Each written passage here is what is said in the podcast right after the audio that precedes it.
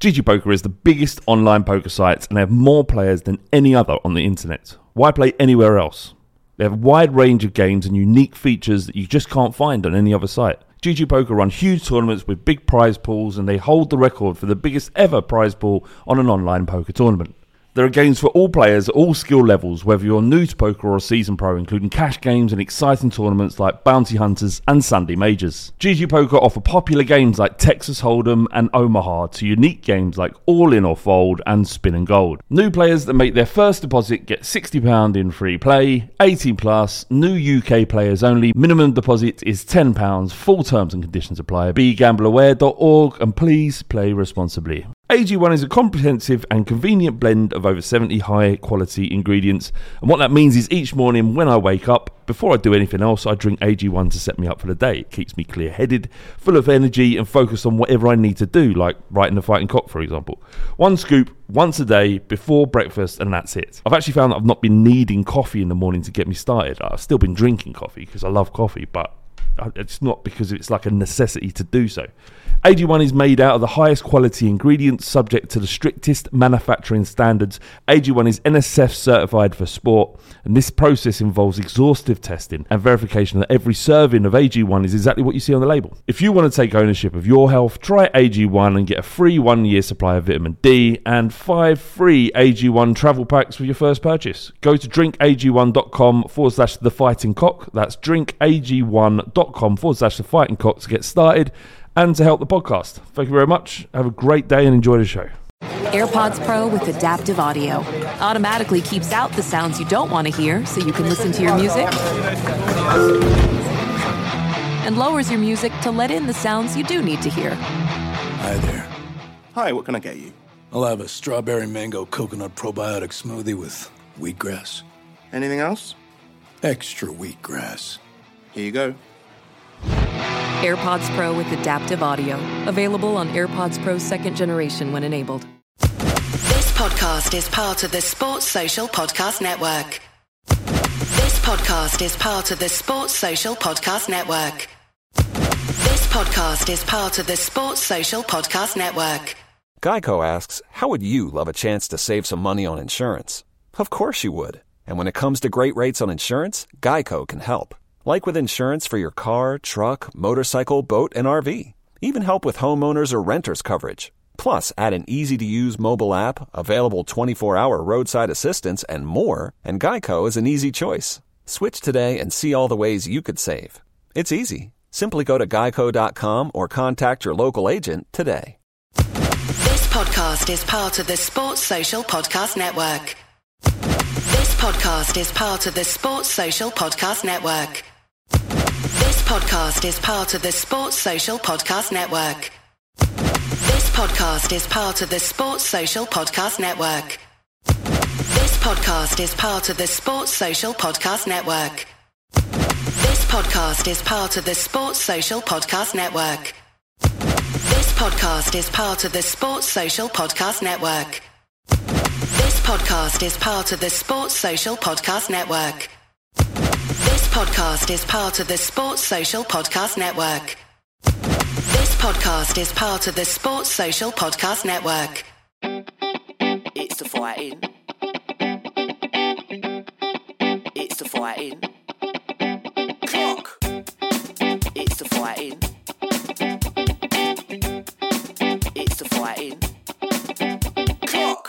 Clock. Come on, Tottenham. Ummed when I was about. You don't say. You just, just if, if if I ask you if you're ready, you don't say anything, Cal. Oh, my bad. My bad. Just try another room. Finish the lyric. I don't know it. I don't know. Shut up, slut. Chew on this mushroom. This is uh, episode 52, season 11 of the Fighting Cock podcast. Tottenham Hotspur have just absolutely dished up a massive wallop to Newcastle, and going into the game, I was nervous. I'm nervous going into every game at the moment, but it was wonderful. It was absolutely wonderful. Like one of the most complete displays I've seen, certainly in the second half. It's probably the, the, the best second half display I've seen from Spurs, maybe ever. Nah. No, no, hang on, hang on, hang on. Ajax. anyway, we, we, we're, we're we're joined by Spooky and we've got Cal Hello. as well. How you doing, boys? Yeah, good. Very good. I don't know if you you, you heard in the ground, um, but uh, Newcastle fans were singing "You're just a shit, Alan Shearer" to Harry Kane. Oh, Bit of it's just banter. Did hear that. it's just a bit of banter because they know that he's fundamentally going to be remembered as a better striker than Alan Shearer. That's not that's not even debatable anymore, is it, Cal? Like it's like or is it? Is it like I know Alan Shearer holds the record, two hundred and sixty-seven goals or something. Like you thought that that would never be. When I when I used to see that record, I thought that that will ne- no one will ever get near that. And for one of our strikers to to not only get near it but probably overtake it would be something else. But they were singing that song, and it was banter and you know tongue in cheek. But it's mad that it's tongue in cheek because you're talking about their striker, who is the greatest striker that's ever been in the Premier League. It's a bit of tongue in cheek now because they know fundamentally that Harry Kane is going to overtake him, and they were singing it in a game that he can absolutely controlled completely. Every time he got the ball, he was magnificent. He didn't score in. I- I've lost Yeah. the question there, Cal. Just say something. It's fine. It's yeah. I, think I, I was I was there yesterday. I think that was at nil nil or maybe even at one 0 to them. Um, and yeah, they were enjoying themselves, right? You know, they've come to London. They've got out of that fucking smog hole for a for a couple of hours, gone to a proper city for a little while, and you know they're enjoying themselves. They're in a brilliant stadium, it's much better than theirs, and they thought they'd have a laugh at you know Harry Kane's expense and you know, Harry Kane, you know, he, he was like Michael Jordan. He took that very personally. And second half decided to just dish up wallops without, you know, without scoring a goal, but he didn't need to. But yeah, he's, what, 82 goals behind Alan Shearer now. He's already surpassed him in terms of England. He's going to break the England, England goal scoring record. He'll probably get something like 60, 70 goals for England and no one will ever get near it. Think about how long that Bobby Charlton record stood for. He Yeah. had that Bobby Charlton England goal scoring record stood for like fucking 40 years. And Wayne Rooney, that slob, fucking just about managed to squeeze over the line and get past that record where no other striker got near it. And fair play to Rooney. Kane's 28. And he's Can't call him a slob and then say fair play in the same sentence. Of course I can. Make your mind up. Make your mind up. Look, he, he- he's he's not. Um, I was in the stadium when he broke the record. For when Rooney broke the record, I was in the stadium and I was very happy for him. Um, Wayne but, Rooney. you know- um, Wayne, Wayne Wayne Rooney will remain one of the very best footballers that we'll, that we'll ever see, and I don't think he gets the credit that he's due, given what he's done in the game. What he's you know record goal scorer for Man United and record goal scorer for England, and then adapted to becoming a sort of hybrid, sort of number ten slash number eight. But Harry Kane is doing that in his pomp. That was forced on Rooney. Harry Kane is doing it because he can, because it's a massive part of his abilities and, and his um, his uh, he- his skill on the ball. Like he's he's he's his link up play and his passing is as good as his ability to finish, and and that's why Harry Kane is a better footballer than Rooney ever was. That's not a mad statement, I don't think. No, he ain't. He's just sublime, and and you kind of you almost like feel like you need to record the soundbite and just replay it every pod because you're going to say the same thing about him every week. You know, he he is. He he he's now probably our best midfielder. Yeah. I, might- I, I actually, I know, actually thought he was uh, he elevated. It, there, there was another level we saw this this weekend. If he would have scored a goal on top of what he did with the ball, that would have been. We'll never see another performance like that. And, I, and I'm not. Uh, there's an element of excitement about what I'm saying, and and I'm, and, and I'm, I'm I always love to build up and even exaggerate the successes that Spurs have because it makes me feel good. But I just think that he um, he was imperious. He was wonderful. His vision was impeccable. It was one of the best displays from a striker who didn't score a goal that I've ever seen. It was it's like I, I, put a tweet out and saying that there is. I don't want to talk about this anymore. Harry Kane's the best footballer that the Premier League's ever seen. I don't think he's. I don't. That I was. That was like partly tongue in cheek, but I don't think he's getting the respect from other people. And it's all down to him not winning a trophy. I think that's what it is. But if you look at his individual displays, it's on par with anybody else. Cantona, Bergkamp, Henry, um, Salah, Son, um, Suarez, any striker that you can name, Shearer, in the history of the Premier League, Harry Kane lives with without a moment's pause. I remember years Yeah. ago uh, back in Wasn't 1990. Um, Paul Stewart dropped into midfield and just absolutely run the show against Luton Town, and we won. He scored twice. and we, we won two one. Kane has now surpassed that moment for me in Tottenham folklore. Yeah. Um, Well, this and this is the thing, Spook or uh, uh, Cal, is that his value last season, just based on the kind of player he is, he's gone up in value, in my opinion. Uh, uh, given what he's done under Conte, he's a better player somehow this season. Given all the shit that happened in the summer, he's a better player this season under Conte in his system than he was last year. So the price of the brick is it might have gone up a little bit. If not, it's definitely the same. It's still we're still talking 150 million pound if Manchester United are going to come in for him. If if City are going to get Haaland, and, and Manchester United want to be the club that want to prize Harry Kane away from Tottenham, regardless of what Harry Kane wants, he still has two years left on his contract. He's got a coach he loves. Clearly, things are going well. There is absolutely no reason why we sell Harry Kane to anybody this this summer. And regardless of the media narrative and all the bullshit you're reading about Harry Kane, uh, Manchester United see Harry Kane as their top target. It doesn't matter what you see. It, you know, I can see the Eiffel Tower if I visit Paris, but if I don't get to Paris, I can still see it. Doesn't mean I'm going up there. Does that that doesn't work at all? What the fuck did that mean? What that, that mean? That, know. that was a rubbish rubbish analogy. that was a rubbish analogy. I don't know where my brain went there. Doesn't matter. yeah, go on. Speak. It doesn't. It, Cal, it Cal, doesn't go. matter. It is fine. It doesn't. It doesn't matter really. We love you for all of the tangents, everything and all. Um, it's what makes you you. But um, chances are we're going to finish above Manchester United this season. Why would you want to go to that skid mark of a football club right now? Honestly, in the nineties they were this brilliant, brilliant, all dominating side. Alex Ferguson left, and now they just on Sky they wheel out all the people that used to play under Alex Ferguson and talk about how great Manchester United are. They're shit now. Why would he want to go there? It makes no sense. City, I think that's gone. And that's about it. There's nowhere else really for him to go. I can see him, you know, especially if we get top four, he'll sign a new contract. I think that's nailed on. Um, he's loving it under Conte. He loves playing for big dick managers. He's not going to go play for fucking Ten Hag, who bottled the Champions League semi final against us. No chance. He's not going to go and play for that slob Pochettino if he ends up going to Man United. It's Why not you- going to happen. Everyone because it's slob. funny. It makes me happy. Yeah, well, what, me I was say, what, uh, what, why are you so definitive in your insults of people that you don't know? It's funny. It makes me laugh. I, mean, I just in my little head, I'm going, "Yeah, go and call somebody else a slob." And I haven't seen John Bass for months. Right, not seen him for ages because he never comes to football anymore. And I'm not been able to call anybody a slob for ages. So now it's Wayne Rooney, it's Pochettino, it's anyone that I've has got a slight slight belly is a slob to me. Um, I thought- I but why would? But my point stands. Harry Kane's playing and playing amazing football. He's playing for one of the best coaches in the league. Yeah, I, I think we'll get at least one more season out of him. His his existence at Tottenham is seems to be sort of handcuffed to Conte's. Would you would you agree with that, Spook?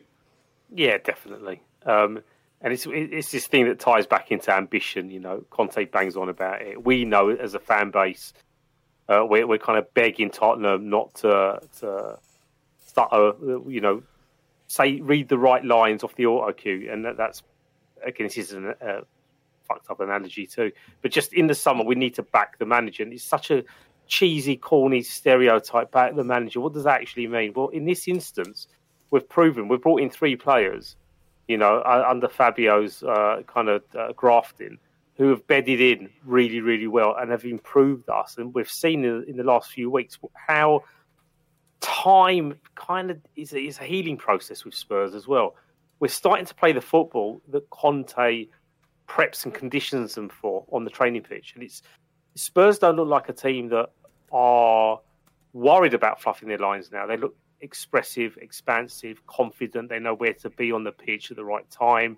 You know, uh, Kane drops deep. He's going to play that that ball forward. He's got runners, and it's just those basic things um, are all falling into place. And and if Kane, Kane can see that because he's in in the middle of it, he's seeing, he's living it, being the star of of, of most Spurs performances. He can see what Conte's influence is, Um, and why would you not take that risk? I mean, football's a risk no matter what you do. Even if you take that 150 million pound move, you know, you, you, you're even if you go to a team where you're thinking, I don't have to do much here because everyone's going to lay the ball on for me. That in itself can be detrimental, even though it sounds ridiculous saying it out loud. You know, it's like not so much a fish out of the, out of the pond or whatever the saying is, but he's got it. He's, he's at Spurs. He he has a comfort there. However, the discomfort of not knowing what's going to happen has been assisted by Conte's influence.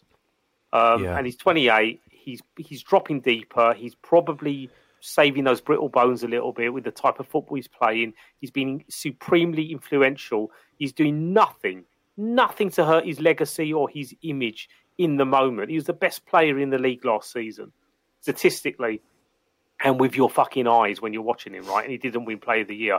And this season, he's gone up a level, right? Having gone through that Disneyland palaver at the start of the season, and he's probably looking at Spurs now, and he's looking at Conte, and he's probably thinking, if Spurs do the business in the summer, whatever that is, and they've got a squad that can that can compete in terms of the bread and butter of the league, which is what Conte's obsessed with, then why not take that risk? I think I think if, You know, if he's why not if, just fucking do it? if he, if he's if he's looking to move this summer, he's not going to be waiting for what Spurs do in the transfer window because he'll have to have made those maneuvers True. before, beforehand.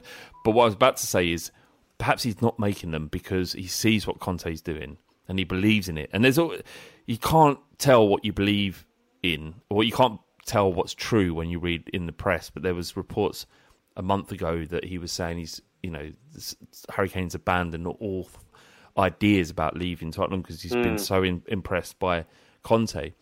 So There's another thing to think about though as well. Like if if you take that United move, what guarantees are there that United will hit the ground running none. with another new coach next There's season? no more guarantees at United than there are No. here. No, There's no, exactly. factor. There's another Money. factor we have to think about. No, What? The World Cup. What about it? He said he said in a press conference last week with England, "I want to go into the World Cup in the best form possible. Go into a new club, especially a club like Manchester Yeah. United, which is shambles. That, like you've just you guys have just pointed out, have will will have a new coach next season. That he'll be trying to bed into a new club, new team, new system, and then go into a World Cup three months later. It, it- Yeah. it just a doesn't correlate with B if he wants to go into that World Cup in the best form possible, he stays at Tottenham under Conte, playing with Son and Kulusevski, who he seems to have a brilliant relationship with already, like on, on the pitch. Um, I don't know if it's romantic, but they play really good football together. Um, so I think it's, I think yeah, I think it's the best thing for him in terms of the World Cup and you know trying to win the World Cup, which England have a really good chance of winning the World Cup. Amazing to say. Um, the best thing for him to do to stay at Spurs. I, I, I agree. I agree, and especially where uh, the the no the the the, the media st- storyline around Tottenham after Newcastle, and no doubt completely influenced by our form over the last month, beating teams handedly. Like I don't know if you, when the last time we were just slapping teams about. The, we, we've scored more goals since the turn of the year than any other team in the Premier League, which blew my mind the other day. And it makes sense because obviously we beat uh, what did we beat? Everton, Everton, five yeah. five nil. Leeds. We've had some big results. We beat Yeah. you know Newcastle five one. Leeds away. Leeds, yeah. exactly. So so there were there were big results, but they they the, stat, the stats don't lie, mate. I mean, It's not just that; it's the 14 points from losing positions. It's the, the 39 points won since Conte was appointed. I know all this is relative, and it doesn't really mean it doesn't mean much, I guess. Uh, it gives it gives us a barometer for if we're moving exactly. forward. Yeah, exactly. It means that there are in amongst the erratic, inconsistent performances, there there there, there is progression. You know, and and it kind of proves again what Conte needs. He needs, you know, the right players in the right positions, playing the right type of football, and we kind of need a few more of them. But yeah, there's nothing negative. If you're Harry Kane and you're looking at it, you're not thinking, okay, Mourinho, I'm learning a lot from him, but the, as a collective, we're not going in the right direction. And probably I'm better off not being here next season, which is what ha- played out last summer.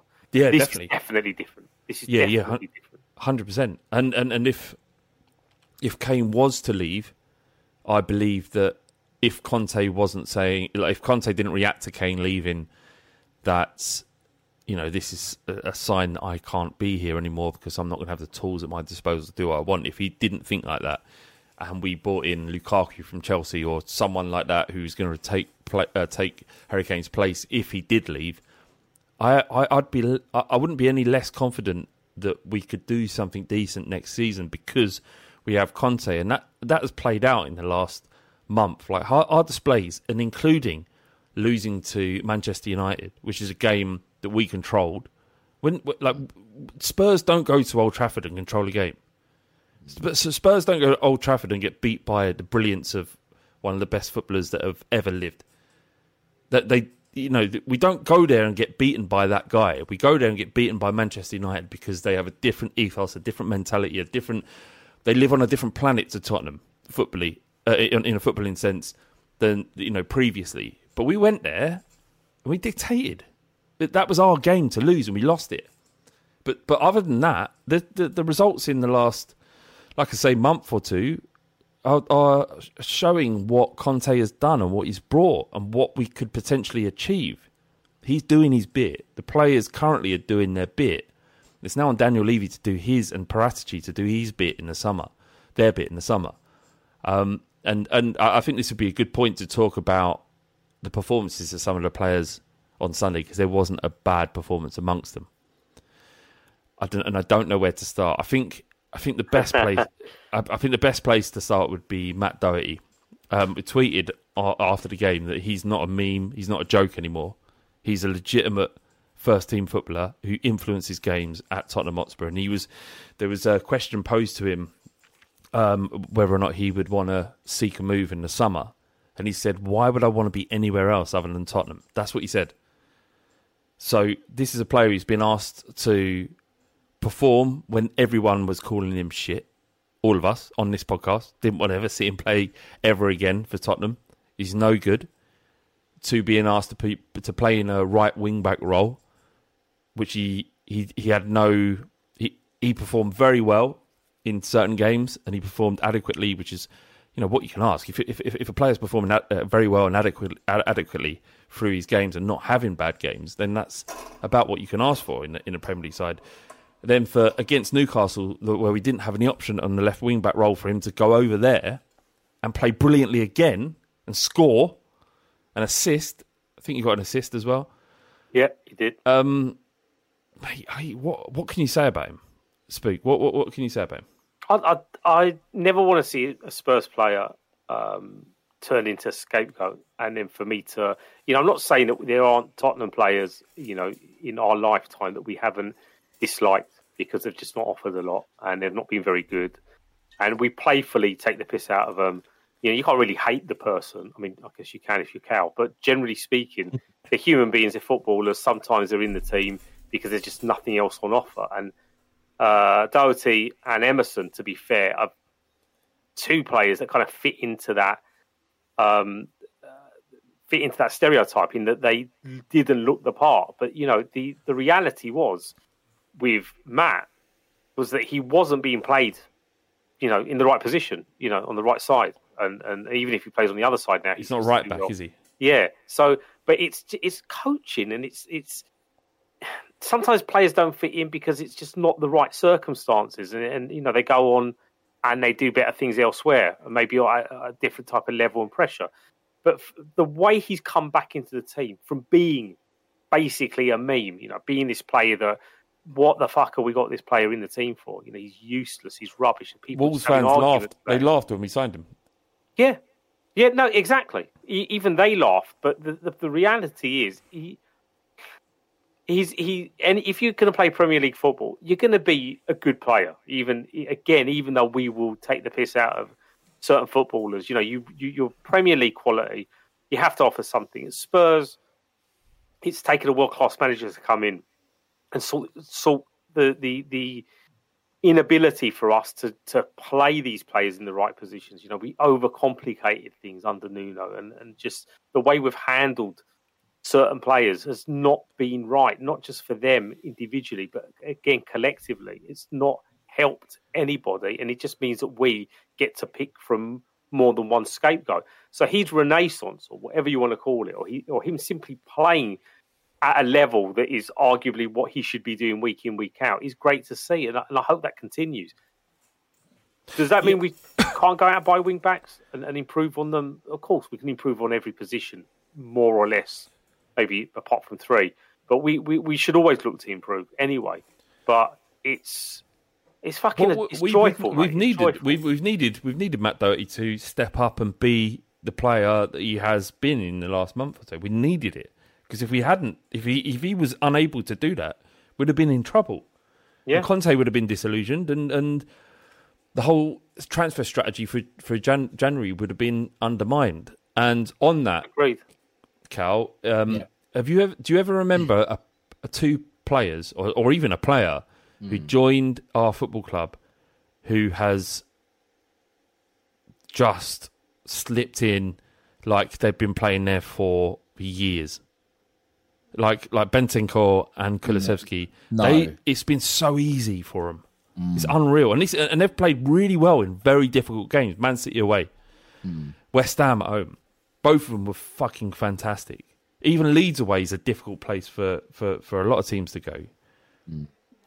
Like, it, it- No. can you remember? Maybe Modric, No, but, even. Modric had a bed and in period. Yeah, he did. You think about the Magnificent Seven, Eriksen and Lamela and Chadli. Lamela took a while to get going. Eriksen, Eriksen was okay pretty much straight away, but we didn't see how good he really was. It took him half a season or so to see how good he really was. But no, and, and uh, it's it's been a long time since. Klinsmann, Klinsmann was the last one. yeah, that, that that was So something. maybe Sheringham. Robbie Keane. Robbie, Robbie Keane. Keane. All right, there, were, there are a couple that we've had. Yeah, But, but but those were in the nineties and two thousands. It's been fantastic how they've just slipped in though. They've just been Bentancur was fucking imperious yesterday. Yeah, and I think coming from a from a, you know, as I said before on one of the pods, you know, if we're going to have a feeder club, I'm, I'm quite happy for it to be Juventus because they don't they don't buy muck, do they? They don't sign muck. You know, No. th- this is this is a giant of world football, Juventus, and if we're going to have their leftovers, then I'm absolutely fine to have them, especially if they're young, like these two guys are.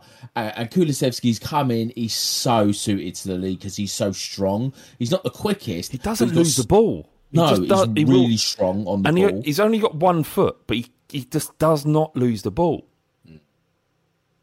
And he's adapted to England really quick. I've said already, him and Kane have developed a really good partnership.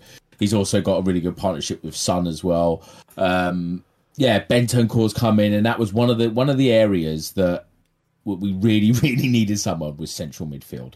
Yeah, because I think we'd all just about had enough of seeing Harry Winks trot out there. And actually, to be fair, Harry Winks since since Conte's come in, he's actually got a little bit of a tune out of Winks when he's when he's had to come in. But thankfully, that he's not had to come in too much. And I think We don't have to rely on him, do we? no, and in the summer, I think he should be looking to move on really, so he can play regular football.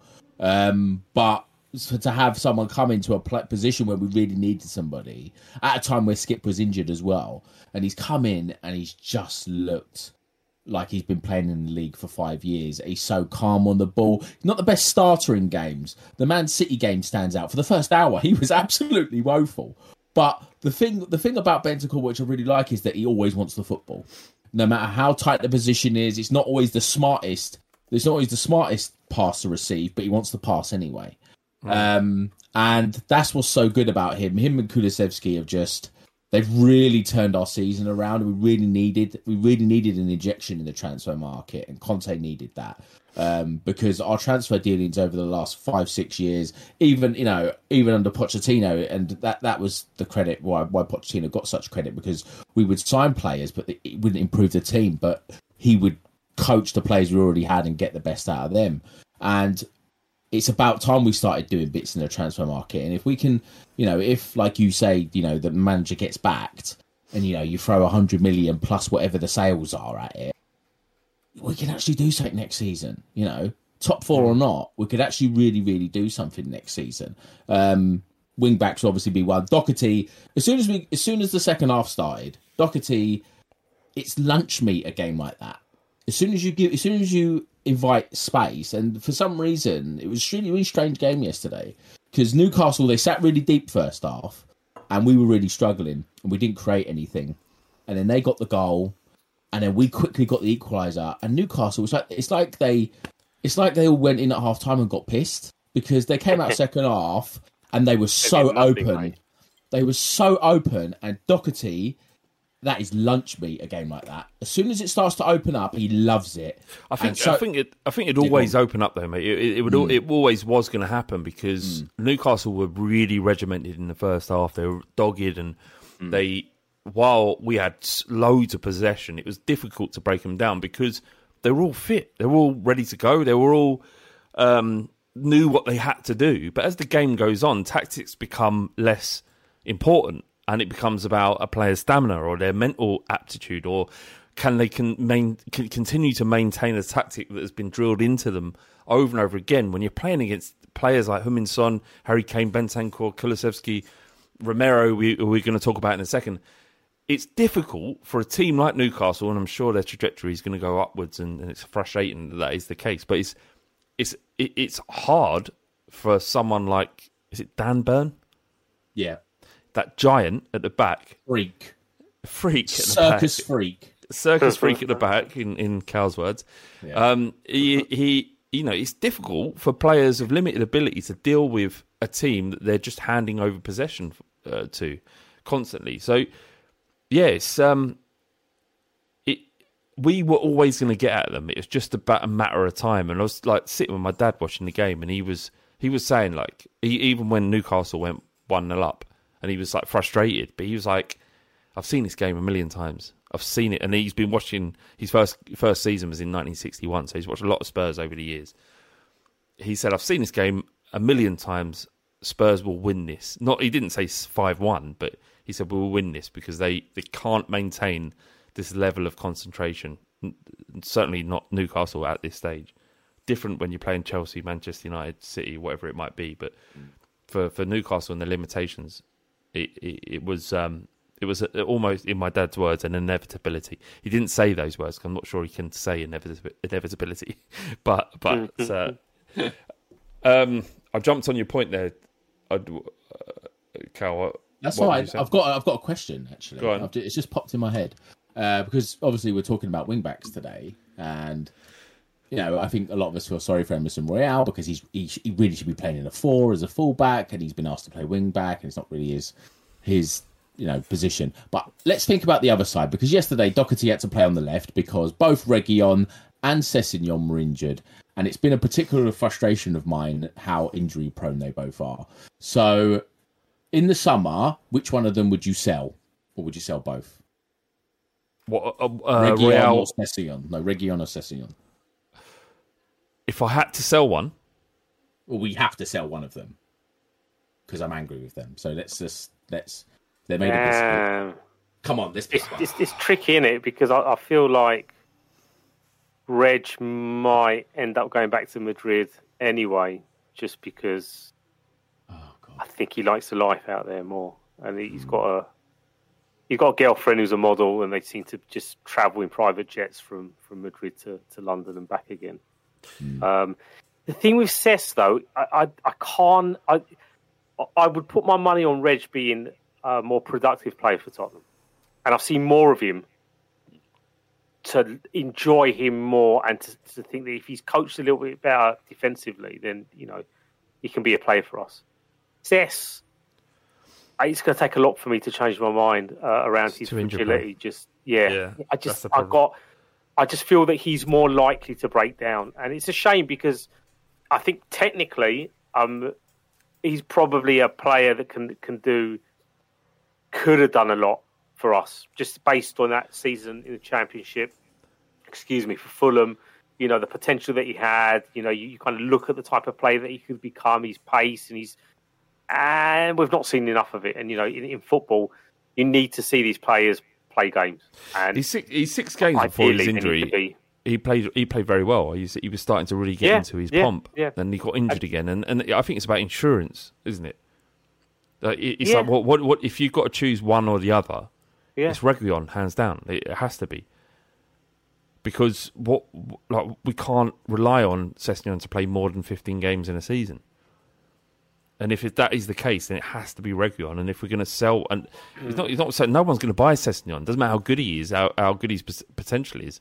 He's not. We, we if we want to upgrade on that left wing wing back role, then it's about keeping all three of them because no one's buying Sessegnon. Why would they? It would be a loan a loan move, and then what what does that do for him? Maybe a good Yeah, Premier I League mean, if he can play forty games in a in a Premier League side next year and prove his fitness and he's no and there's no issue, then he comes back next year and then you sell Reguilon or if the, You the let new him move signing on, yeah. you let him move It's- on. Yeah, that that's the- probably what will happen. But the, the problem is the fact that we're kind of theorising based on, you know, A, B, and C, and you know he's got to play this amount of games, and not get injured. I mean, it's you have faith in players that, that you know aren't made of glass. You know, hmm. and I know we I know the likes of Son and, and Kane have, have had injuries, you know, reoccurring injuries as well. It's not like it doesn't happen to top class players, but the thing is, they're top class players before, whereas Cess is trying to get there or trying to prove that he can be one. Must be Um, so and- frustrated. Yeah, I mean, it, but it, it, it is for us as, as supporters as well because you can see, you can see that he does have talent. But then I guess again, you know, go back to the whole Premier League thing. There's a lot of players that, that have talent. It's all the other traits that, that kind of fall in, and fitness is probably one of the most important things.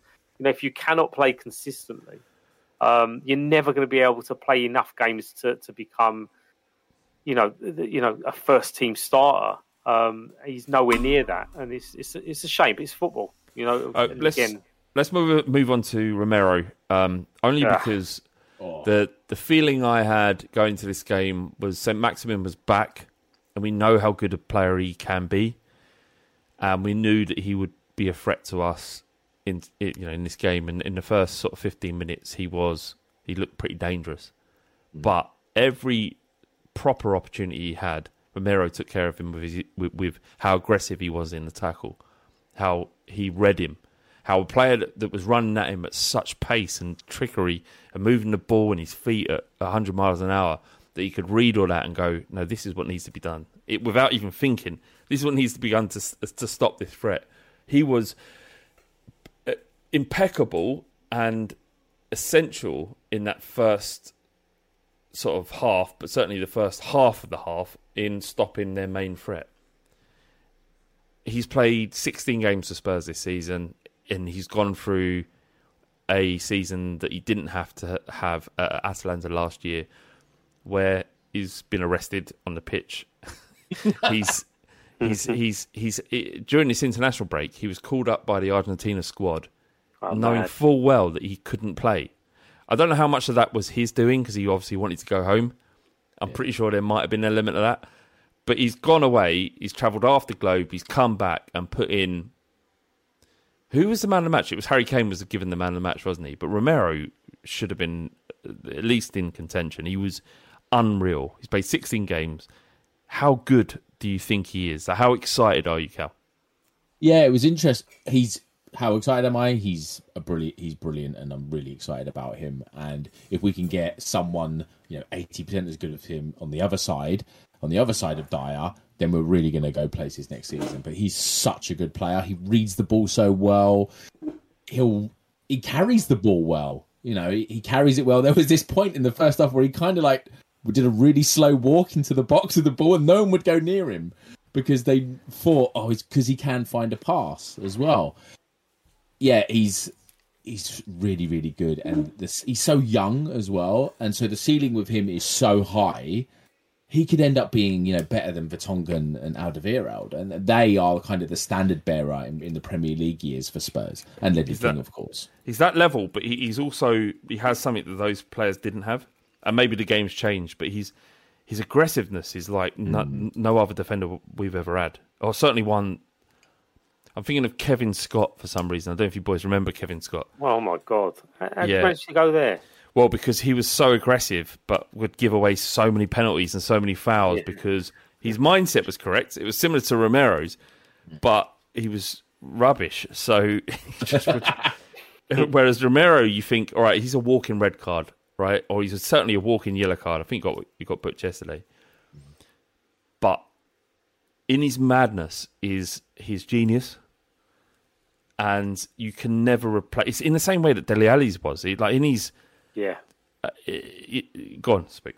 No, that that that's exactly where where I was going to go with it. It's just there's some players that you just feel connected to in, in a way that's indescribable, and it's more. I mean, obviously, if if a player's quality, then you're going to rate him and you're going to love him and whatever else. But with Romero, he just has that aura about him. You know, it is the the fact that there's calculated thuggery. Do you know what I mean? Like he knows, you know, like that that tackle on uh, Richarlison against yeah. Everton. It's like, oh, he mistimed it. No, he fucking didn't. He knew what he was doing.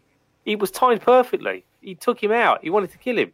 He took it. Well, You didn't want to kill him. You wanted to almost want hurt him. But, yeah, yeah. And it's just it's it's that. And I know people are going to go, well, he's going to cost us yellow cards and red cards. He saved whatever, us. He saved us three points that game because it, that that block that we haven't talked about, the block where Willock sort of danced through and yeah, about, I thought that was a goal, and out of yeah. nowhere he just read the game and he's like, "This is what I need to do at this moment to stop this goal happening."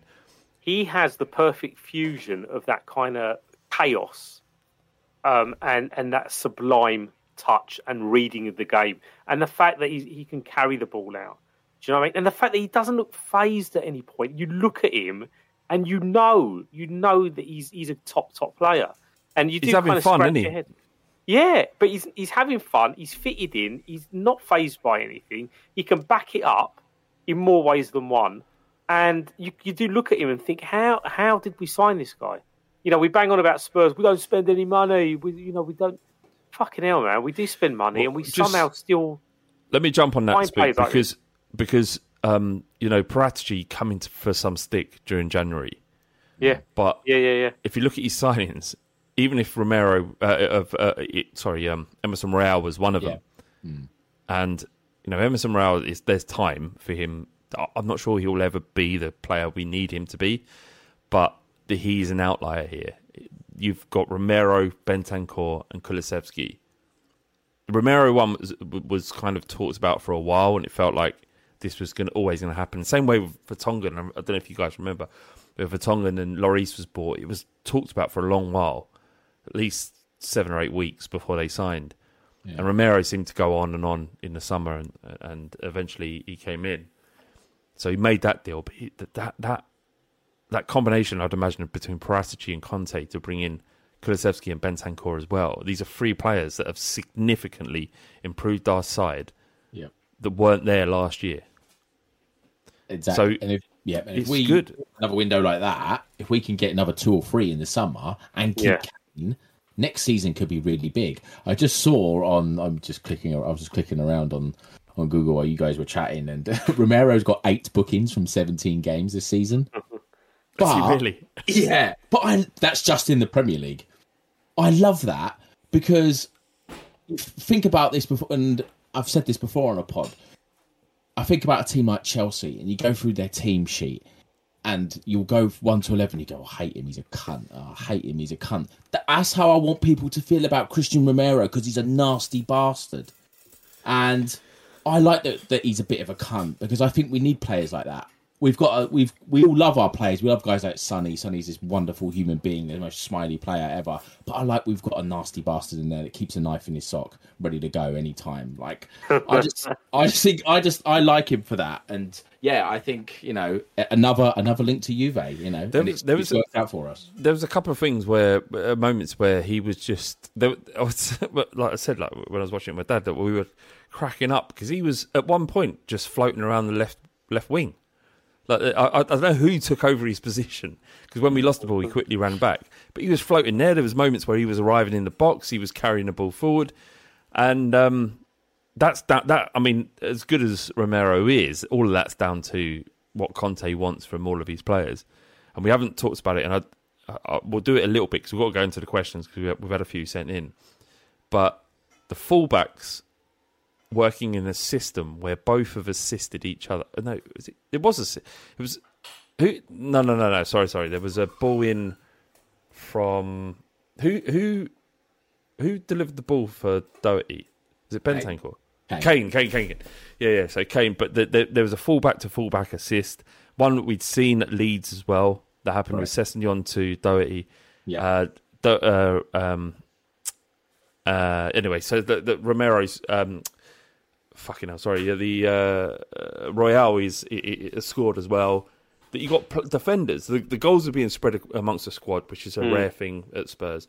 But you've got fullbacks that are becoming intrinsic to everything that good, uh, any good attacking movement, and then you've also got players like um, Kulusevski and and um, and Bentancur sort of chipping in with their attacking effort. It's just it's a holistic approach to playing football, which is not about relying on Kane and and Son. It's about Well, knowing that Yeah, that- this that is have- this is to do with the, the patterns of play thing. This is to do with the the you know people banging on about oh we need a creative midfielder, we need this, we need this, and it's like well hold on a minute.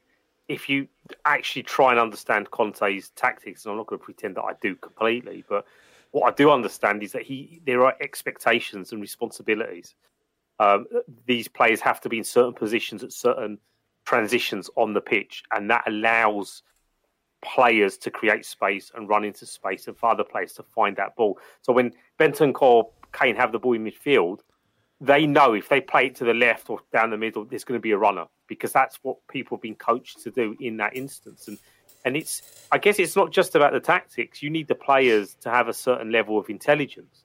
Do you know what I mean? And and, and focus and concentration. And the thing that we've seen over the last few weeks, and, and, and uh, over over several games. I mean, the games that we've lost have been because of if it's been punctured by pockets of idiocy from from individuals, right? Okay, those those are things that get ironed out. But the way Spurs are playing now, they're fast moving. They're moving the ball quickly, but it's there, it's in the head as well as you know the extra yard in the head as well as the extra yard on the pitch. And these players rise, kind of raise the level of expectation the teammates have. Like all the other players that might have been playing at a very mediocre or average level have had to uh, kind of rise up and, and play to that same kind of level. And it kind of all blends in. It's many different things. And the way you consolidate that is by buying better players and more players. And, and then, you know, obviously you look at elite teams and elite players, they can do all this consistently, which is why they then win league titles. Whereas with Spurs, obviously, you're going to have hiccups because the quality isn't quite elite across the entire team. So there's football shouldn't be this complex. It's quite a simple game, really. And you know, you've got good players play good football. You, you're going to win games. You know, that's the, the basic level. But it's obviously a lot more difficult to fine tune them. But there's enough in there, man, with the, with these players and uh, the, with what they're producing. You know, uh, to know that if we do the right thing come the summer and we, we push this momentum forward, yeah, we, why why not dream, man? This is what I want for my team. I want to say with confidence that yeah, we, we might do something, and and So- not feel like I'm you know thinking, are you just saying that spooky because that's what all football supporters are meant to do, be happy, clappy, and positive. No, I'm saying it, lad, because I actually believe we can fucking do something. So it's that kind of. Those are the internal uh, the internal dialogues I have with myself. Lad. Where did that where did that come from? Geezer. This is why I stand in front of the mirror and just call myself all these kind of positive terms, you know, because no one else does in, in anywhere else. So I got a couple of DMs that, are, that were unsavoury this week. Really? Yeah, yeah. Just I always do, just because of the various things that I'm involved in. I should, get should, you shouldn't laugh really because it's not fucking nice. But It's not nice. um, no, fuck them. They're cretins. They they they spend their lives. they the the one the geezer I think um, who sent me a message. I think he's in his thirties. Like, what Oh, are that's you doing, mate? Is your life that fucking shit? Weird, isn't it? It's so weird. Anyway, doesn't matter. Um, Tottenham uh, are due to face Arsenal on the uh, on May twelfth, which is uh, three games towards the end of the season. That that's correct, isn't it, Cal? if they turn Yeah. up, If they turn up, they might not turn up. It's a good point, Spook. You know, They might if they, They get a couple of turn up. injuries, and they they may not turn up. But um, yeah, they uh, it's um, it's becoming very very interesting. Where Spurs, uh, in Conte's words, you know, the idea of Tottenham Hotspur finishing in the Champions League places would have been a mountain to climb, but we find ourselves in a situation where we are definitely in the conversation. Not just when you look at the the, the at the um, at the table and think, you know, it's um, the, the table looks okay for Spurs because you know we are only three points behind Arsenal, but they've got a game in hand. I think that's correct. But the way we're playing, the momentum is with Tottenham. Think the momentum is momentum is with other teams as well. But we feel good right now. What we're watching, we feel really good. So, given the fact that this game against Arsenal at White Hart Lane will probably be definitive, how are you feeling currently, Cal, about it? Or what do you like? Bravado aside, how do, how do you gen, genuinely feel about the the possibility of Tottenham finishing above Arsenal, despite being below them for a long, long time? Yeah, so as we speak, we don't want to date it too much. They're they're playing Palace in an hour, and it's we're level on points, but they've got two games in hand. Um, so going into you know, I've really been looking forward to this game, particularly since Conte's come in, particularly because how how they beat us at the Emirates, and I want revenge and I want to get them back. And before the what was it, the West Ham game, I remember being in being in the bar with T and Bardi and them and saying, "Look, my season now is just beating those cunts at home. That was all I cared about. I didn't care about top four Europe, anything. I didn't think we'd finish above them. I didn't think we had a chance. Um, I just wanted to beat them at home. And I think, in terms of the fixture itself, obviously it's a month away, so it's hard to say how confident it would be. But at home against Arsenal, I'd always fancy us because Do you think we're, we're going to finish above them though? I do. I do. I, I think. I've, I've a I, I think we will. might win every game. I actually really fancy us to beat Liverpool at Anfield. I don't think we'll go out there and be ashamed. I, I, I feel like we'll we'll we might get lucky up there. We need luck, right? They're they're really good. We might thing- need luck. They're a really good team, but they're playing. They've got so much to focus on. so many games, haven't they? They got a title race. They're in the FA Cup semi-final against City, and they're Get in me the excited. Champions You get me moist there. You get me moist. I know. I, say, I was saying all this yesterday. They've got to focus on all of that. We're playing once a week. We're on the training ground every day, and we're we're, And we're, we're good, and we're good. We're good. and we're good. Everybody's fit. Kane's playing form of his life. Son, Son's not even playing that great, but he still puts numbers on the board, and that's why he's an elite footballer.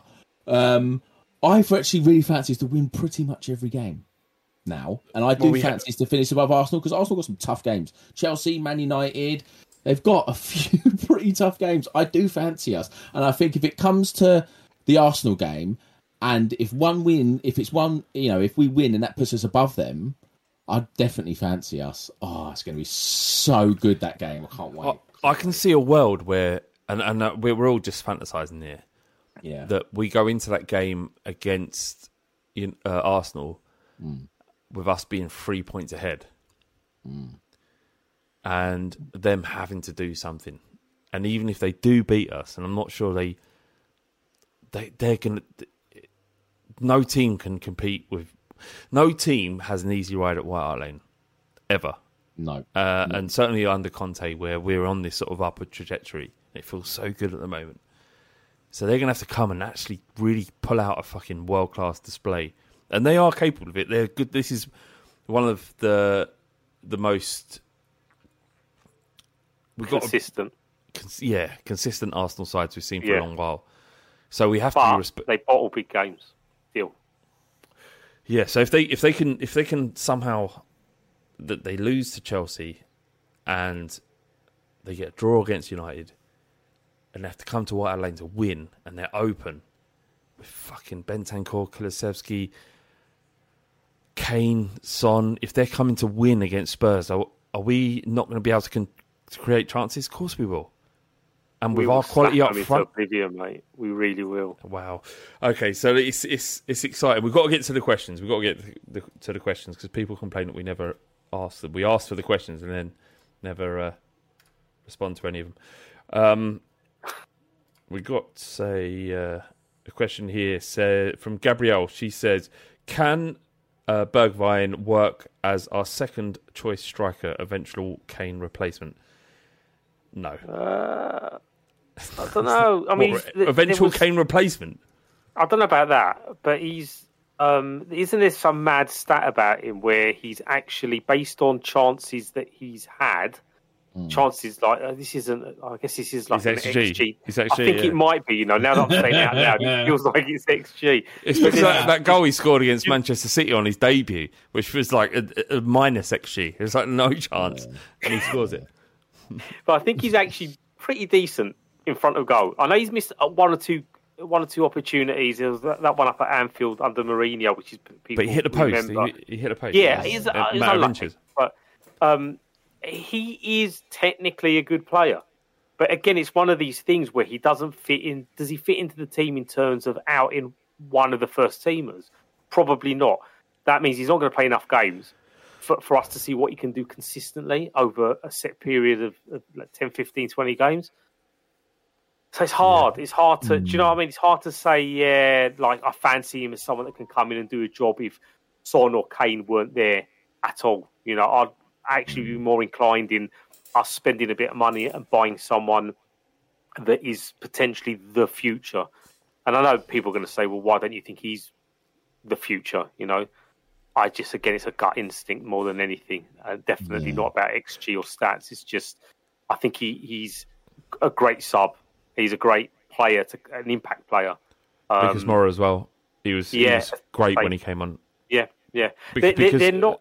He's more chaotic, Lucas, right? Yeah, but And- but uh, in, in, in, in, in those moments, a bit of chaos works wonders. yeah, yeah, It's controlled chaos in, in, in that instance. So It's like like throwing cocaine into an orgy. That's that's that's what that's what Lucas Moura is. Just throwing cocaine into an orgy.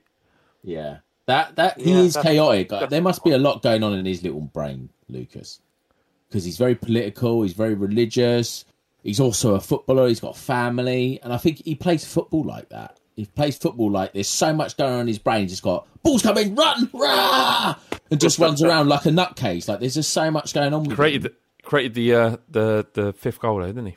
I can see why Gabriel asked that question because yesterday when Bergwijn came on, he didn't go out. What kind of happened was we switched to a four. Son, Sonny was playing on the left, and and Bergwijn was playing on the shoulder, and was and Kane dropped in, and I can see why people would think, oh, Bergwijn make a good striker because he was playing on the shoulder and he ran in and he scored a goal. But the game was so open at that point. Same with the Leicester game. The game was so open that he's gonna get space in a situation like that. But you you can't play him as a number nine from the start against the team that's going to sit in. You couldn't play Bergwijn yesterday in that first half against Newcastle. They were sitting too deep. It doesn't work for him. I think uh we need a proper backup number nine for Kane or a rotation number nine that's going to come in in the games where we can take Kane out and go have a rest. Because he's playing every game for England, every game for Tottenham, and I've spoken about this before. This guy's played a lot of football, Kane, for the last six, seven years. England under 21s, England national team, every game for Spurs. That we have to manage him now. Uh, particularly if once we get back into European football again, we need someone that's going to come in and can deliver at that level. But I, I understand the question, but no, not for me. We'll see what Conte can do because we can all have our opinions, but Conte's done magic, and and not just uh, Conte, but Pochettino as well. Just did absolute wonders with very average players that went on to become very good players. Yeah. Um, uh, Ashkay, uh, Akshay Sag says, "Are we back to our best, and can we consistently challenge for top four right now?" Just before you got you, you guys go, I, can we consistent? What's happening right now with Conte, Kane, and the flux that we find ourselves in at Spurs? We, we're not. You can't think about consistently challenging No. for top four. You've got to think No. about what's happening right now. Enjoy what's happening right now, or commiserate or be furious about what's happening right now. What's happening now won't be what to- what's happening at Spurs in three years' time. Yeah. So the the answer is forget about consistently challenging for top four based on our current circumstances. I think that's fair. Yeah, well, I agree with that. It's just it's hard. You, you look at the top four, and you, you you look at the teams that are competing at the very top. You know, it's always at the minute. It's always going to be City and Chelsea and, and Liverpool for for very obvious reasons. And then and then you look at United if they get their act together. So so that kind of on paper, that's the top four, right?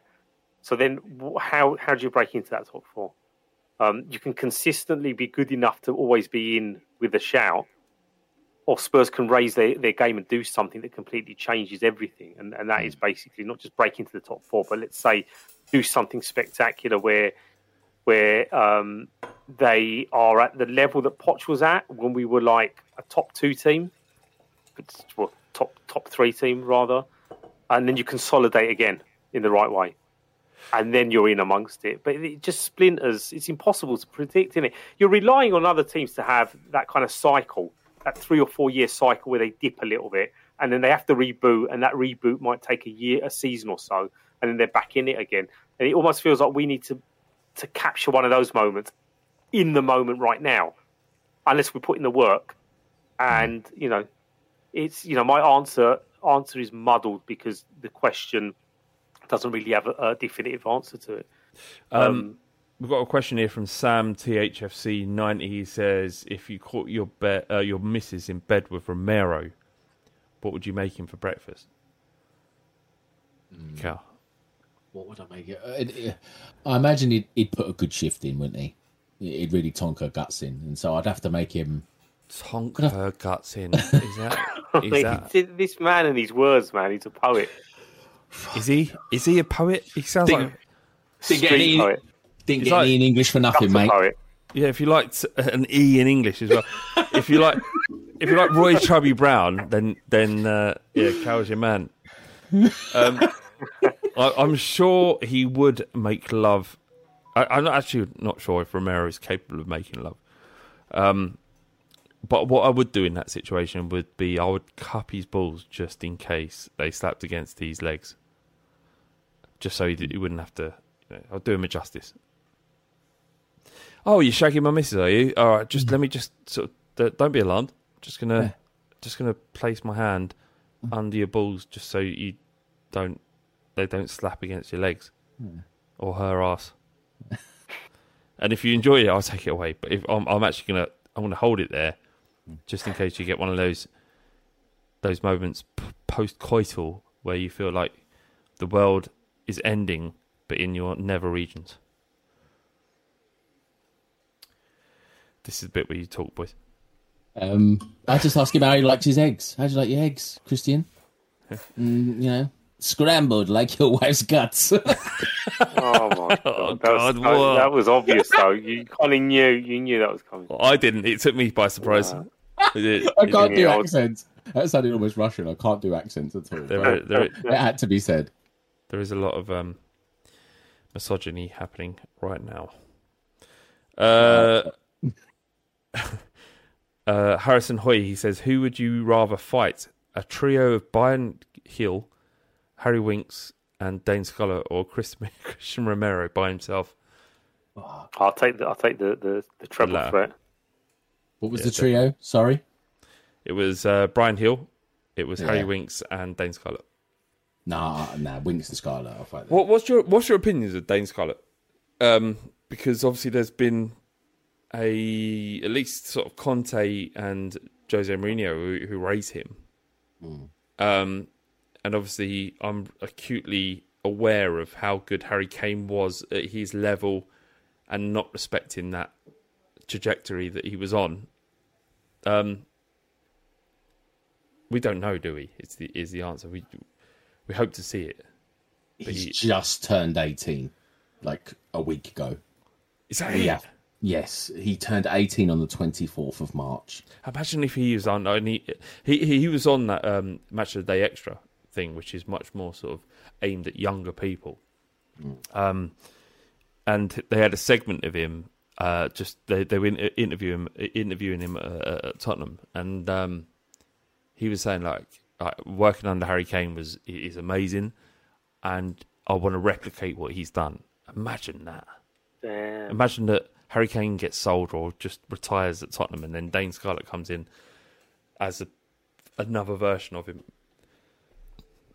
Unreal. I mean, it's once in a lifetime, in it, with Kane. But but this being Tottenham, I you know expect the unexpected.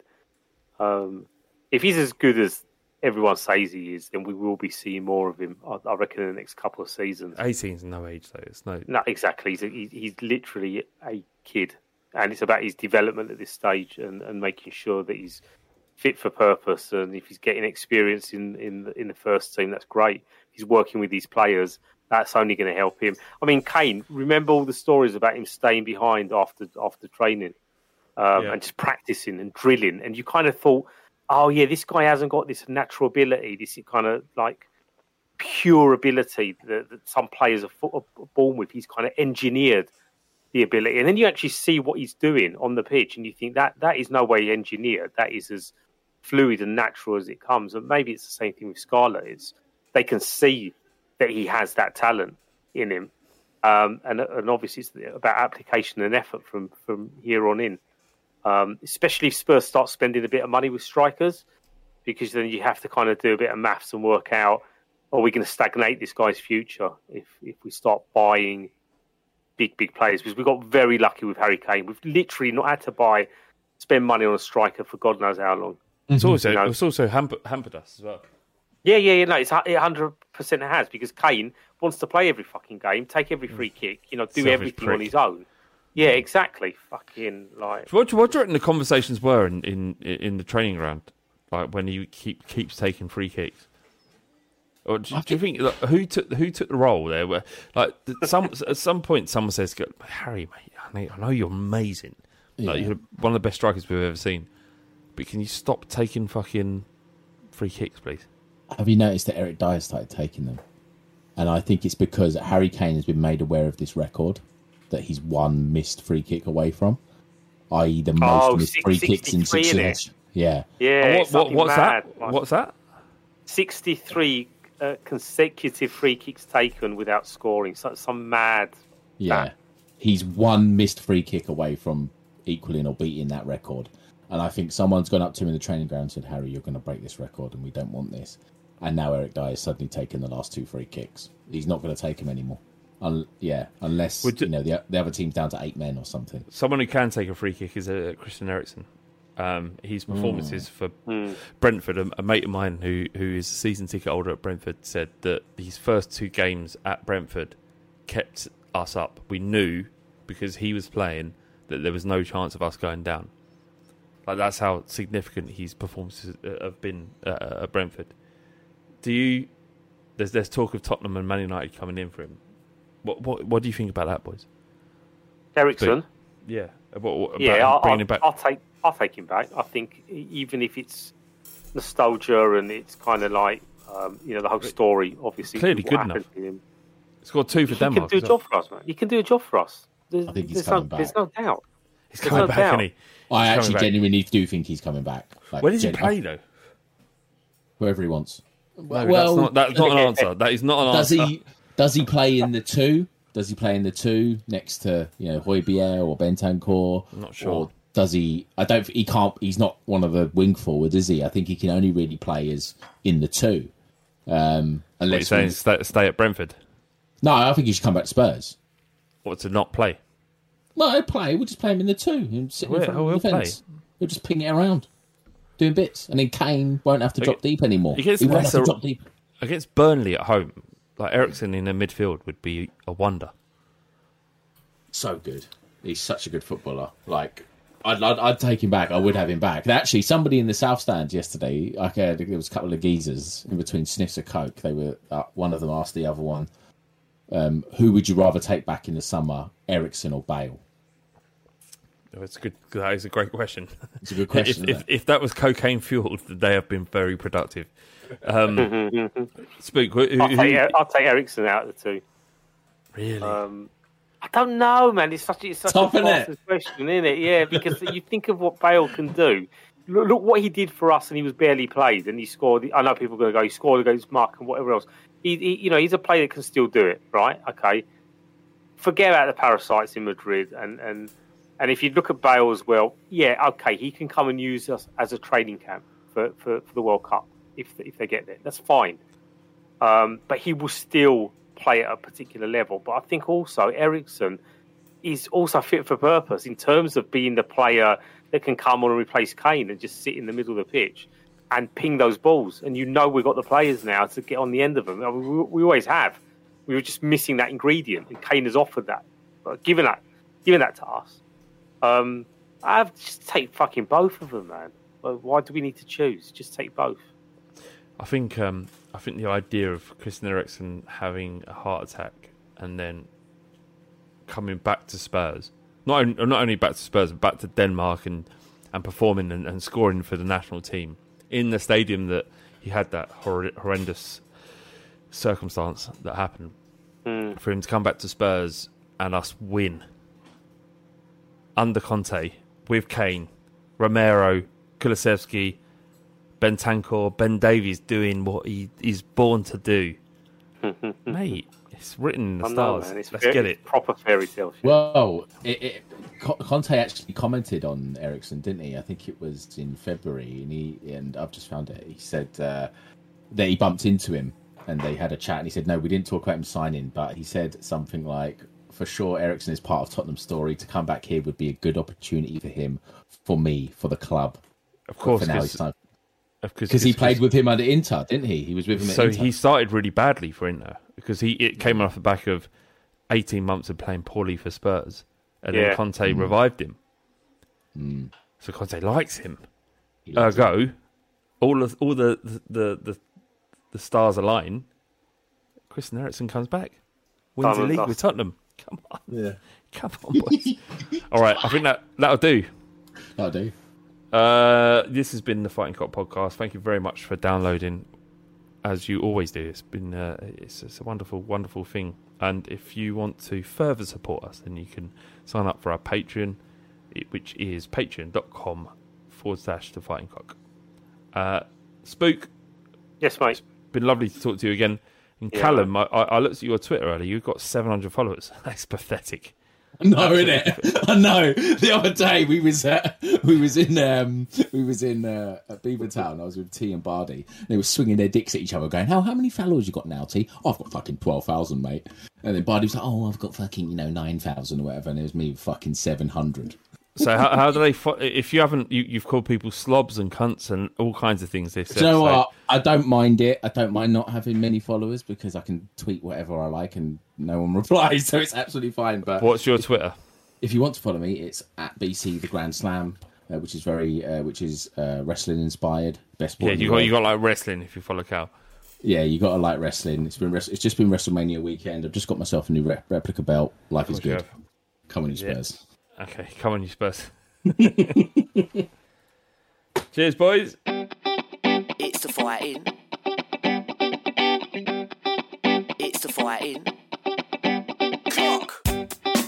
It's the fighting.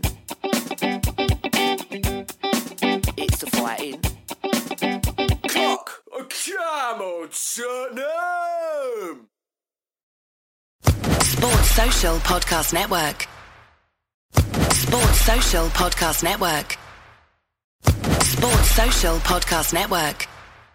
Geico asks, How would you love a chance to save some money on insurance?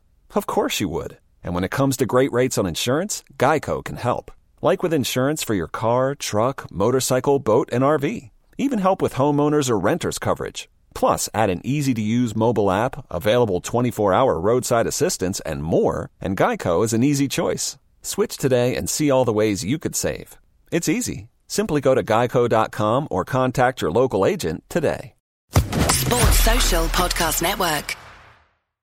Sports Social Podcast Network. Sports Social Podcast Network. Look, my day job as a firefighter is tough, but my night job as a social media manager, my Persian cat Jinxie, that's intense. It's 8 p.m. I've finally gotten home from another 24 hour shift, and I just want to kick back with a cold one, but old Jinxie knocks my beer right off the counter and gives me that look that says no drinking on the clock. But Heineken 00 keeps us both happy. Zero alcohol, but just as refreshing. So I get my drink and I can still work on Jinxie's new line of merch. Heineken 00, 0.0% alcohol. Now you can. Must be 21 plus to purchase. Enjoy responsibly. Sports Social Podcast Network. Sports Social Podcast Network. Sports Social Podcast Network. Sports Social Podcast Network. Sports Social Podcast Network. Sports Social Podcast Network. Sports Social Podcast Network. Sports Social Podcast Network. With Lucky Land slots, you can get lucky just about anywhere. Dearly beloved, we are gathered here today to. Has anyone seen the bride and groom? Sorry, sorry, we're here. We were getting lucky in the limo and we lost track of time. No, Lucky Land Casino, with cash prizes that add up quicker than a guest registry. In that case, I pronounce you lucky. Play for free at LuckyLandSlots.com. Daily bonuses are waiting. No purchase necessary. Void where prohibited by law. 18 plus. Terms and conditions apply. See website for details.